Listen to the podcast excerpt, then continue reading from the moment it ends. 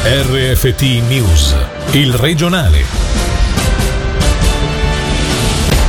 Il Consiglio federale allenta più del previsto, da lunedì i ristoranti riaprono totalmente, novità anche per il numero di persone previste sia negli eventi pubblici sia negli eventi privati. Il cantone si allena per i grandi eventi a giugno, tre eventi pilota testeranno la funzionalità delle misure di sicurezza. Tremano centinaia di aziende ticinesi del Mettec, l'unico effetto immediato secondo il direttore della Camera di Commercio per l'accordo quadro saltato tra Berna e Bruxelles.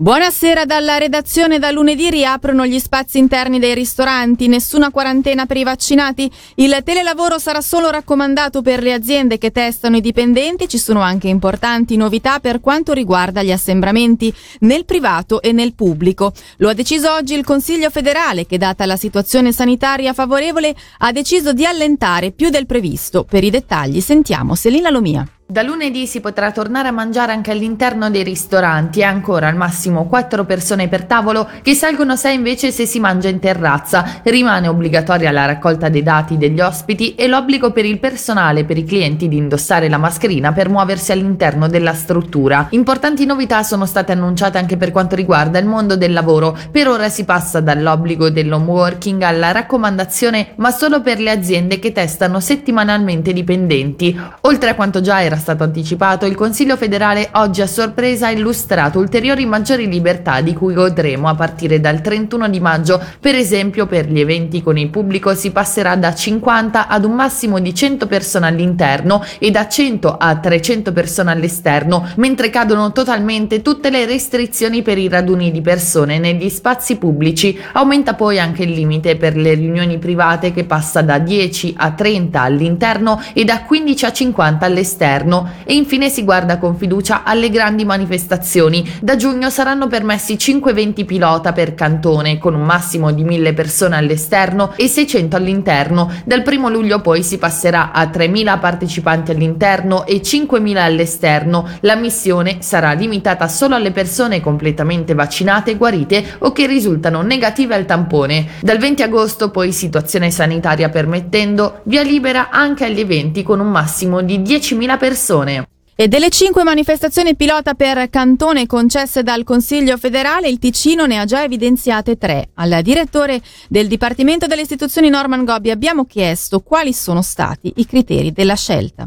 Bene, proprio nell'ambito dei preparativi, visto che comunque i tempi sono stretti e il periodo anche di test è limitato, abbiamo già identificato con i vari contatti avuti tre eventi, uno in ambito sportivo, una partita ancora di campionato dell'Associazione Calcio Bellinzona, che è l'unico club di un, di un uh, livello uh, che sta ancora giocando un suo campionato, essendo gli altri già terminati Nell'ambito culturale un concerto dell'Orchestra della Svizzera Italiana all'AC, quindi a Lugano, rispettivamente negli eventi l'Assemblea di Swissmem a Lugano. Quali sono stati un po' i criteri che vi hanno portato poi a, questa, a queste scelte? Devono essere degli eventi nei vari, nei vari settori, proprio perché l'obiettivo è di fare dei test per testare i piani di protezione, la fattibilità delle misure che si intendono attuare poi per tutti i grandi eventi nell'ambito del mese di luglio rispettivamente poi agosto.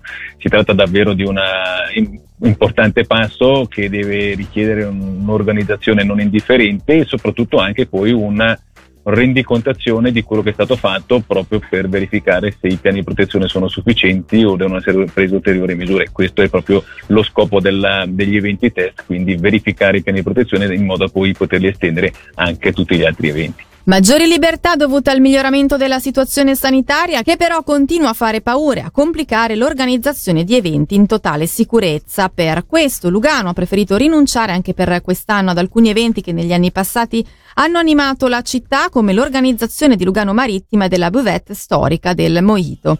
Niente da fare anche per i maxi schermi in piazza durante gli europei di calcio, come ci ha spiegato il capo di Castero Cultura, Sport ed Eventi Roberto Badaracco. Prima di tutto per una questione di sicurezza, sappiamo che avere un maxi schermo e comunque un numero massimo di 300 persone per una partita di calcio è molto difficile da gestire. Il tifo già di per sé che ha questo lato molto emozionale, molto forte, non permette di stare seduti tranquilli durante due ore. Abbiamo lasciato i privati, quindi gli esercizi pubblici, se qualcuno sulla terrazza vuole mettere lo schermo e far vedere la partita ci mancherebbe altro. Decisioni infine quelle annunciate oggi dal Consiglio federale che incidono decisamente anche sulla vita dei privati cittadini. Come bene racconta la testimonianza di Mary di Vira Gambarogno, come raccontato questa mattina in diretta, si sposerà tra poco in civile dopo due anni che rimanda alla cerimonia religiosa. E niente, il nostro matrimonio sembra peggio di un parto. Abbiamo rimandato per ben la seconda volta e ci sposeremo l'anno prossimo in chiesa perché in teoria noi abbiamo 300 invitati. Ci sposiamo qui tra due settimane ed ero sempre titubante perché non sapevo come sarebbero stati gli allentamenti, volevo capire quante persone potevo tenere a casa anche se lo facciamo sulla grande terrazza. E allora ho detto, mio Dio, adesso come faccio? E alla fine quando avete dato questa notizia sono esplosa esplosa di felicità perché detto bene, allora sono a posto. Nessuna conseguenza nell'immediato, ma per centinaia di aziende ticinesi attive nel settore del medtech la situazione si fa preoccupante. Questo è il primo effetto dell'accordo quadro saltato tra Svizzera e Unione Europea in Ticino, secondo il direttore della Camera di Commercio Luca Albertoni, intervistato da Angelo Chiello nell'immediato non mi aspetto conseguenze particolari anche perché la via bilaterale resta comunque aperta e garantita e su questo occorre continuare a, a lavorare. Ci sono però già degli indizi abbastanza preoccupanti, ad esempio la, la, scadenza dell'accordo che prevede il riconoscimento mutuale tra Svizzera e Unione Europea di determinate apparecchiature, tanto che il settore del medtech svizzero oggi è in grande difficoltà perché non ha le omologazioni europee proprio a partire da oggi. Questo è un piccolo esempio di quelli che potrebbero essere problemi più più importanti nel futuro prossimo. Nell'ambito del MedTech abbiamo tantissime eh, aziende cinesi che lavorano con prodotti propri o che ne producono per terzi nel resto della Svizzera, quindi sono direttamente toccate da questa problematica. Però non è che con la decisione di oggi ci sia una, una difficoltà immediata per i cittadini. La libera circolazione resta garantita con gli accordi eh, in vigore attualmente, quindi non cambia nulla. L'accordo quadro era uno strumento per permettere un'evoluzione di questi accordi che devono comunque essere adattati e per aprire la strada ad altri accordi, penso a quello molto importante sull'energia, perché dipendiamo molto dall'importazione di energia dall'Unione Europea. Questo sarebbe un accordo molto molto importante ed urgente. Non credo che questo possa avere del, un'influenza particolare sull'andamento del franco e dell'euro. 196.000 franchi di perdita a fronte di un utile stimato di 360.000 franchi. È il consuntivo del comune di Chiasso che ha presentato i propri conti del 2020. Numeri influenzati dalla pandemia che hanno causato un aumento dei costi e una diminuzione delle entrate. Una situazione comunque sotto controllo con un moltiplicatore che rimarrà ancora al 90%, rinviando così l'obiettivo di riportarlo all'86%, livelli raggiunti nel 2016. E continua a calare anche il numero degli abitanti avanti. Sentiamo il sindaco della città di confine, Bruno Arrigoni.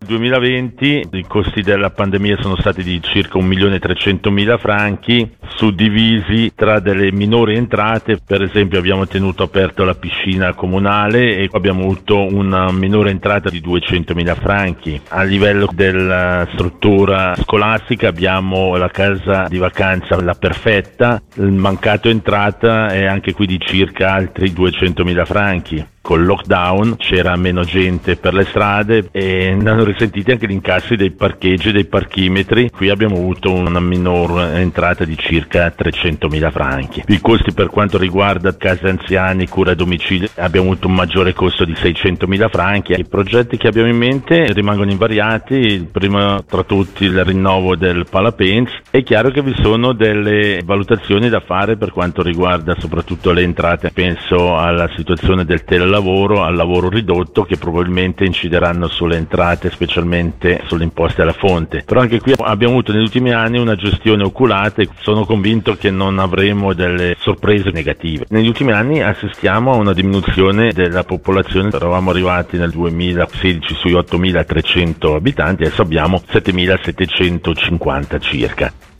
E questa era la nostra ultima notizia dalla redazione, grazie per l'attenzione, buona serata.